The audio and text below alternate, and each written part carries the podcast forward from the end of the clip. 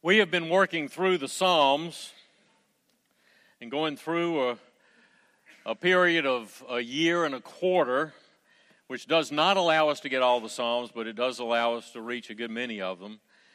And we've, we've gone a long way through. We are beginning book four. If you have your Bible there, you can turn to Psalm 90 and probably have a title there above Psalm 90 saying Book 4 or something like that. There are five books uh, in the Psalter, and we are entering Book 4, going to Psalm 91 this morning. So I'll ask you to stand if it is appropriate for you to stand, and I'll read Psalm 91. This is God's Word, His holy, inspired, inerrant, infallible word. Whatever we say is exposition to this is fallible. But what we read now is the Word of God. Hear God's Word. He who dwells in the shelter of the Most High will abide in the shadow of the Almighty. I will say to the Lord, My refuge and my fortress, my God in whom I trust. For it is he who delivers you from the snare of the trapper and from the deadly pestilence. He will cover you with his pinions, and under his wings you may seek refuge. His faithfulness is a shield and bulwark. You will not be afraid of the terror by night, or of the arrow that flies by day, of the pestilence that stalks in the darkness, or the destruction that lays waste at noon.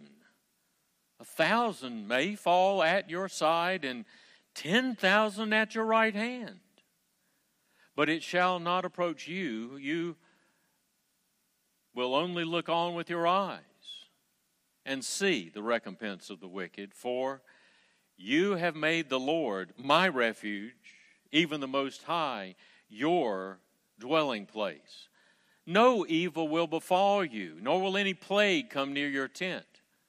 For he will give his angels charge concerning you to guard you in all your ways.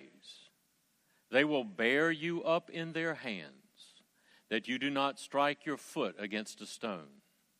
You will tread upon the lion and cobra, the young lion and the serpent. You will trample down. Because he has loved me, therefore I will deliver him. I will set him securely on high because he has known my name. He will call upon me and I will answer him. I will be with him in trouble.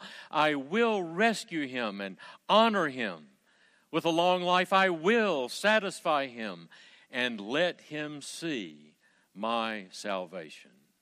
Heavenly Father, we pray that you would take these words, comfort our hearts, challenge our hearts and our lives and our minds, put us securely in the hand of Jesus, and give us peace, recognizing his power and your answer to prayer. In Christ's name we pray. Amen. Please be seated.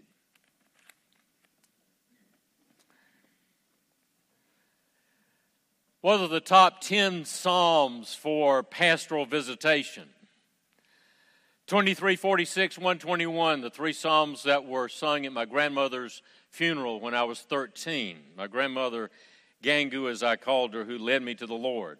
I wasn't real good at saying grandmother. 27, 34, 90 and 91, 103, 139, 1 and 100. I know that's more than 10, but I couldn't quite stop. I tried to stop at 10. And then there's some other sort of doubles that go together 32 and 51 about sin, 42 and 43 about depression, 127 and 128 about babies and houses and homes and children and parents. G. Campbell Morgan said this psalm, Psalm 91, is one of the greatest possessions of the saints. I'm not sure I'd really quite thought about scriptures that way. I've talked with you before about how a lady in Greenville gave me Isaiah 26.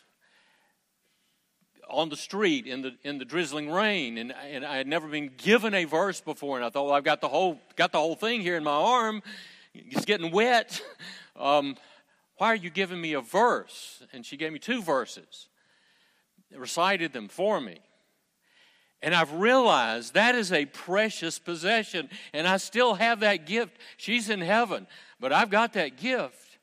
And, and we've started giving children at baptisms, you know, a, a, a chapter or a verse or a couple of verses, giving them this present. These are some of my greatest possessions. Aren't they yours? Isn't Psalm 23 one of your greatest possessions? When you don't have anything headed for the operating table, when there's nothing, and, and they say you've got 24 hours to live. And, and, and as much as you love the trees in your yard, as much as you love lots of things in your life, uh, even your, your family members, when you have nothing left, you still have the Word of God.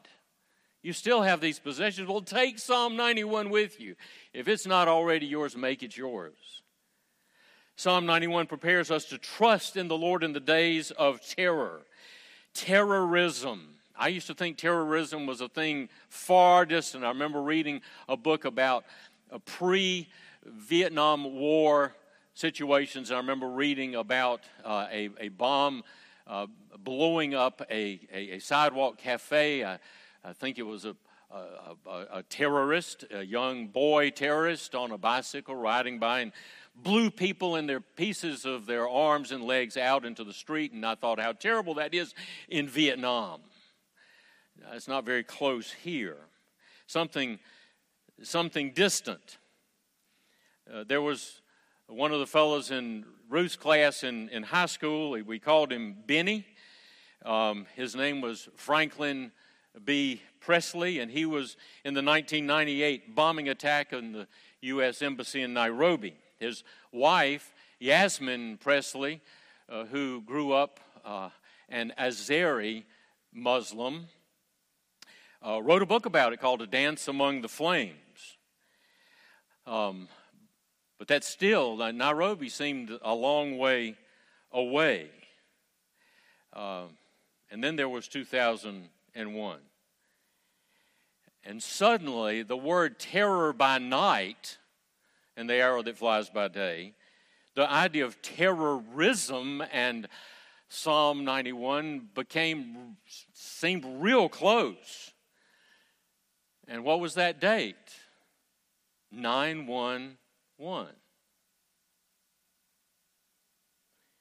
Jim Mitchell, dear friend of mine, as he began memorizing scripture and he memorized after he came to the Lord, gave his life fully to the Lord, uh, as he memorized all 60 verses of the topical memory series of the Navigators, and then asked Eloise and me if he could, if he could, it's okay to memorize some Psalms. And we said, yeah, that's fine, Jim, because he was waking up at, at night. He was had terrible uh, back pain, and he'd, he'd go through. He said, I go through all 60 verses, but there's still time left. So just don't make Eloise and me keep up with you. Well, he came up with his 911 verse.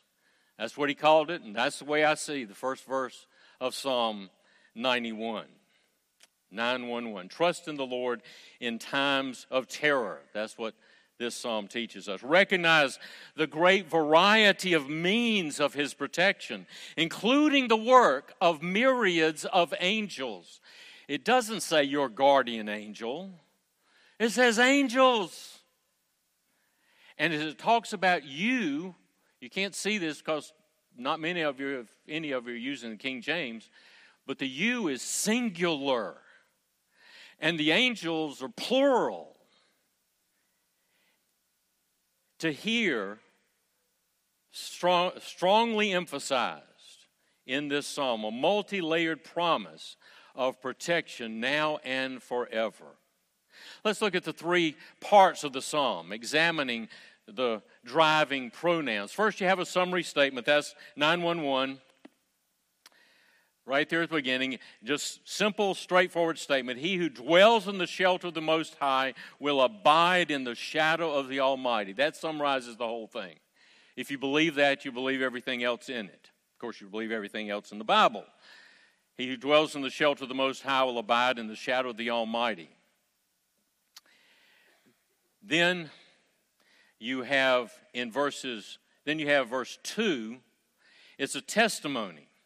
I will say to the Lord, My refuge and my fortress, my God in whom I trust. So, this is a recommendation of the psalmist. Put your trust in the Lord. The same thing that Anne sang a few minutes ago Proverbs 3 5 and 6. But then, from 3 through 13, it talks about you. And just listen. Listen to all the words about trusting. And I, will just read through these again and think about it. He who dwells in the shelter, the shelter of the Most High, will abide in the shadow of the Almighty. I will say to the Lord, my refuge, my fortress, my God in whom I trust. You, you, you see what that assumes? That assumes attack from within and from without. It is he who delivers you from the snare of the trapper and from the deadly pestilence. He will cover you with his pinions, and under his wings you may seek refuge. And many of y'all probably have written in, in the margin there, prairie chicken or something like that, because the illustration is, is going out into the prairie and, and, and checking on houses that were burned in the, in, the, in the prairie with the people in them as the fire swept and, and finding a charred prairie chicken on the ground and gently lifting up the, the, the dead uh, mother hen and finding live chicks coming running out from under her. That's the picture. That's the American picture of Psalm 91. Jesus died, he, he was burned by the wrath of God, and yet we little chicks are are set free alive to enjoy our lives in Him. Verse 5 You will not be afraid of, afraid of the terror by night, the arrow that flies by day, pestilence that stalks in the darkness, destruction that lays waste at noon. They fall all around you. But you've made the Lord my refuge. Verse 9, even the Most High, your dwelling place. Is He your dwelling place? No evil will befall you nor will any plague come near your tent. No evil that can be counted as evil in your life. Calamity, yes, of course. We've been talking about that. The Lord sends calamity, He works within our lives, but He will not allow evil. The only things that come to you are through nail scarred hands. He's got you in the palm of his hands, and no one can snatch you out of his hands or the Father's hand. That's when Jesus said to the Pharisees, The Father, we're one. I'm God, and we've got, we've got all the sheep in our hands. John 10. For he will give his angels charge, plural, charge concerning you, singular. If you're reading the King James, it's it, thee and thou, that's singular. You and ye, that's plural. In English, we can't tell the difference. But there it is. They will bear you up. The lion and the cobra, the young lion, the serpent, pictures of Satan. And then you have in verses 4 so you change from the yous in you in uh, verse 3 through verse 13 and then the father son and holy spirit step in God speaks and talks about you. Seven or eight times he says, I will. It's hard to figure it out. I kept trying to get it to be seven over the years. I can't quite get it to be seven. It's at least eight. But he is he is saying, This is what I'm going to do. I will deliver him. You know, he loved us first, no question about that. But we love him in return. We sing, Jesus loves me. We sing that we love him. I will deliver him. I will set him securely on high. He will call upon me. I will answer him. I will be with him, Emmanuel, in trouble. I will rescue him and I will honor him. The word will isn't there, but it's, it's, in, it's in the verb. With a long life, I will satisfy him, and I will let him see my salvation. the ministry of angels. Um, Psalm 91 has been prayed by many people in, in lots of different cultures. There's, there's an odd part of Dr. Zhivago that you may have read or you may have heard about. Uh, Yuri Zhivago is in a situation where he ends up, you have, you have this battle going on between the red guards and the white guards. One of, of each side ends up dead, and, and Yuri uh, finds that each one of them is wearing an amulet. Now, this, this isn't the same thing as praying Psalm 91, but somebody in their ancestry prayed Psalm 91 over and over again because back in the old Slavonic language, which these soldiers would not be able to understand in, in 1900s Russian, um, they, they had, had it had Psalm 91 written out and folded up and put it in an ambulance supposed to protect them. Uh, both sides had it. Now, th- this, is, this is not luck. This is, do not write it down and put it in an ambulance and, and say, well, this is going to protect me. Ambulance, there's no such thing as protection that way. It's the Lord and His angels who will protect you. Just concentrate on Psalm 91. And the odd thing about Dr. Zhivago is that as he looked at the amulet and everything, it turned out that the bullet had hit the amulet, and, and, and one of the two guys, one of the guys was dead, one of the guys was alive. I don't know exactly what Boris Pasternak was saying about that. But I can give you another testimony of a man named Harold Borchert, who was a PCA pastor, a good friend of Ruth's dad. As he was landed in onto one of the islands of Japan that Japan was holding in World War II, he said he went in upside down. His, his life jacket didn't work right, so he went in like this in the surf, but it obviously survived. And he was shot.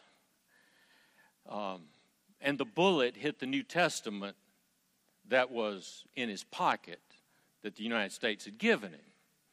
And so he always had that at General Assembly to show you, to show you that New Testament. Uh, I don't have his biography, and I may not have all the details right, but you can look it up if you can find it. It's called Unhindered. How about Christ? Because you've made the Lord, or let's, I'll read it in verse 9 in, in King James, because thou hast made the Lord, which is my refuge, even the Most High, thy habitation, there shall no evil befall thee, ne- neither any plague come nigh thy dwelling. For he shall give his angels charge over thee to keep thee in all thy ways. This is the only verse that the devil has quoted, at least we've been told about. It's in Matthew 4 and it's in Luke 4. The Matthew 4 section says, Then the devil took him, Jesus, into the holy city. He said, If you are the Son of God, throw yourself down, for it is written. This is Satan talking, misquoting the Lord.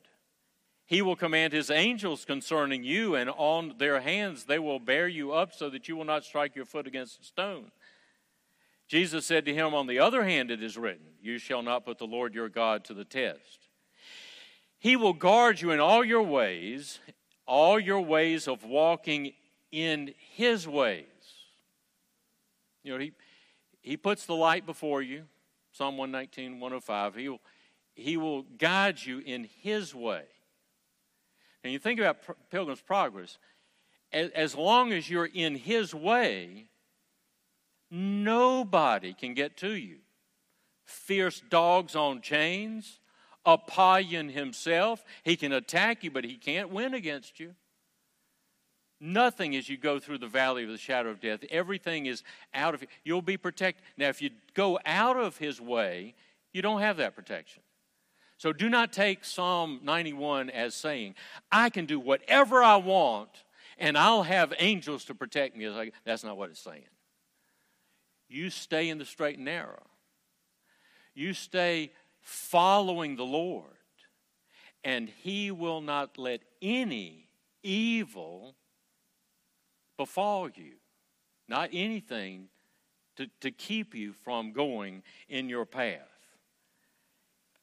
if your path is His path. The Lord's moment by moment protection does not apply when you go your own way. Christ did not go his own way. You, don't you understand? That's what Satan was asking him to do. Don't go to the cross. This is too hard. You have all power. Here, I'll, I'll, give you, I'll give you all the lands that are under my dominion. Jesus said, No, I'm not listening to you. I'm going the way I agreed to go. You go the way you agreed to go. And you have nothing, nothing to fear as you go. Christ did not go his own way. And immediately after the temptation, you know what happened? The angels came in and ministered unto him. The Puritans applied this as they approached the plague and they went out when other, other people left. Martin Luther writes about it, dealing with the plague. Spurgeon had a similar situation in 1854. The Asiatic cholera, something came in from Asia into London, and people were dying right and left, and people were, of course, leaving London. But he did not. And he says, My friends seemed falling one by one. I felt or fancied that I was sickening like those around me. A little more work and weeping would have laid me low among the rest. I felt my burden was heavier than I could bear, and I was ready to sink under it. As God would have it, I was returning mournfully home from a funeral when my curiosity led me to read a paper which was wafered up. I don't know exactly what that means. Wafered up in a shoemaker's window in the Dover Road. It did not look like a trade announcement, nor was it, for it bore, bore in good, bold handwriting these words Because thou hast made the Lord, which is my refuge, even the Most High, thy habitation, there shall no evil befall thee neither shall any plague come near thy dwelling. The effect upon my heart, Spurgeon said, was immediately. Faith appropriated the passage as her own. I felt secure, refreshed, girt with immortality. And so it is as long as you're doing what the Lord wants you to do on earth, you are immortal. Now, of course, your soul's immortal anyway. That's not what I'm talking about. I mean, you can't die. You cannot die until you've accomplished that for which the Lord has sent you. You cannot die until your days are over. There is no luck. 10,000 at your right side. It's, you know, the bullets flying everywhere. I saw in in the Richmond Museum up there, a rosette where a bullet from the federal troops, a bullet from the Confederate troops met in the air and it makes a little, a little flower. Wherever the bullets are going, every bullet is under the Lord's control. And it's just because you have 10,000 die right beside you doesn't mean that it's, it's luck. The Lord has you protected if you're walking in His way till you get to the end of the way. And then He's still with you as you cross the Jordan. The last sentence from Spurgeon I went on with my visitation of the dying in a calm and peaceful spirit. I felt no fear of evil, and I suffered no harm. Promise protection forever. Uh, if you, I would encourage you to uh, listen to Adventures in Odyssey, uh, the one that was uh, uh, aired yesterday, July the 3rd. A character in there, junior high, middle, middle school character named Erwin Springer, uh, gets a bump on his head and goes back into July the 4th. 1776, and Nathan Hale picks him up and he meets Benjamin Franklin uh, and then he gets to speak to the Second Continental Congress. It's pretty exciting. And it gives you a Christian perspective on that. Ben Franklin said um, later than that, I have lived, sir, a long time, and the longer I live, the more convincing proofs I see of this truth that God governs the affairs of men, and if a sparrow cannot fall to the ground without his notice, is it probable that an empire can rise without his aid? We have been assured, sir, in the sacred writings that, quote, except the Lord build the house, they labor in vain that build it, close quote. I firmly believe this, and therefore beg leave to move that henceforth prayers imploring the assistance of heaven and the blessing on our deliberations be held in this assembly every morning before we proceed to business, and that one or more of the clergy of this city be requested to officiate at that service. You probably also know about Washington as he fought under Braddock, and Braddock wouldn't listen to him in 1755, French and Indian War, when everybody was British. Uh, there were no states, there were only colonies. And um, Washington would, would, Braddock would not, not listen to Washington to say approach Indian style. Uh, and so the Indians attacked them and wiped out a large portion of the British force. And the leader, and all the officers except one, and that was Washington. And the leader of the, of the Native Americans told his braves only to focus at that man, and they fired and they fired and they fired. And they missed him every time. And then 15 years later, that leader said, I am chief and ruler over my tribes. And he said, he told his braves, Mark yon, yon tall and daring warrior. He is not of the redcoat tribe. He hath an Indian's wisdom, and his warriors fight as we do. He alone is exposed. Quick, let your aim be certain, and he dies. So he came and, and told Washington and others later about how he was protected. And that used to be in almost all our books until 1934. And you, some of you may not, never have heard it. Because he has set his love upon me, therefore I will deliver him.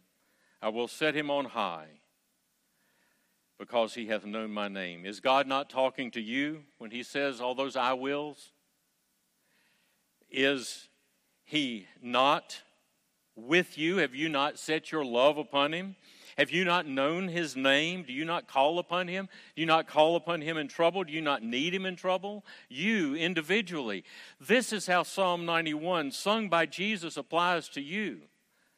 You are immortal until you complete your mission just like Jesus.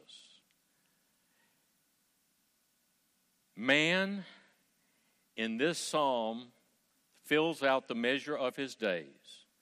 And whether he dies young or old, the man who walks in the ways of the Lord is satisfied with life. As one old commentator says, that he shall rise from life's banquet as a man who has had enough and would not have more even if he could.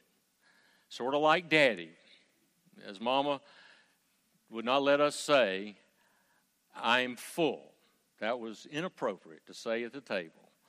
And so we had to say, and Daddy had to say, I have received the greatest sufficiency. And similarly, when we'd ask him to go somewhere and do something, he said, I'm, I'm very well satisfied. And, and, and so he went to glory. I hope that I can be the same way. I hope that I can be walking with the Lord at the end of my days. I hope I can be in His way and that He will be with me. And that I will be pleased and satisfied and get up from the table of this world and go to the banqueting table above and say, I am satisfied. And having been in the Lord's will throughout my life, as He has led me and has forgiven me and has restored me and has brought me back when I've strayed, that I may say, I would not have lived another day if I could, for He has been with me from beginning to end. Let's pray.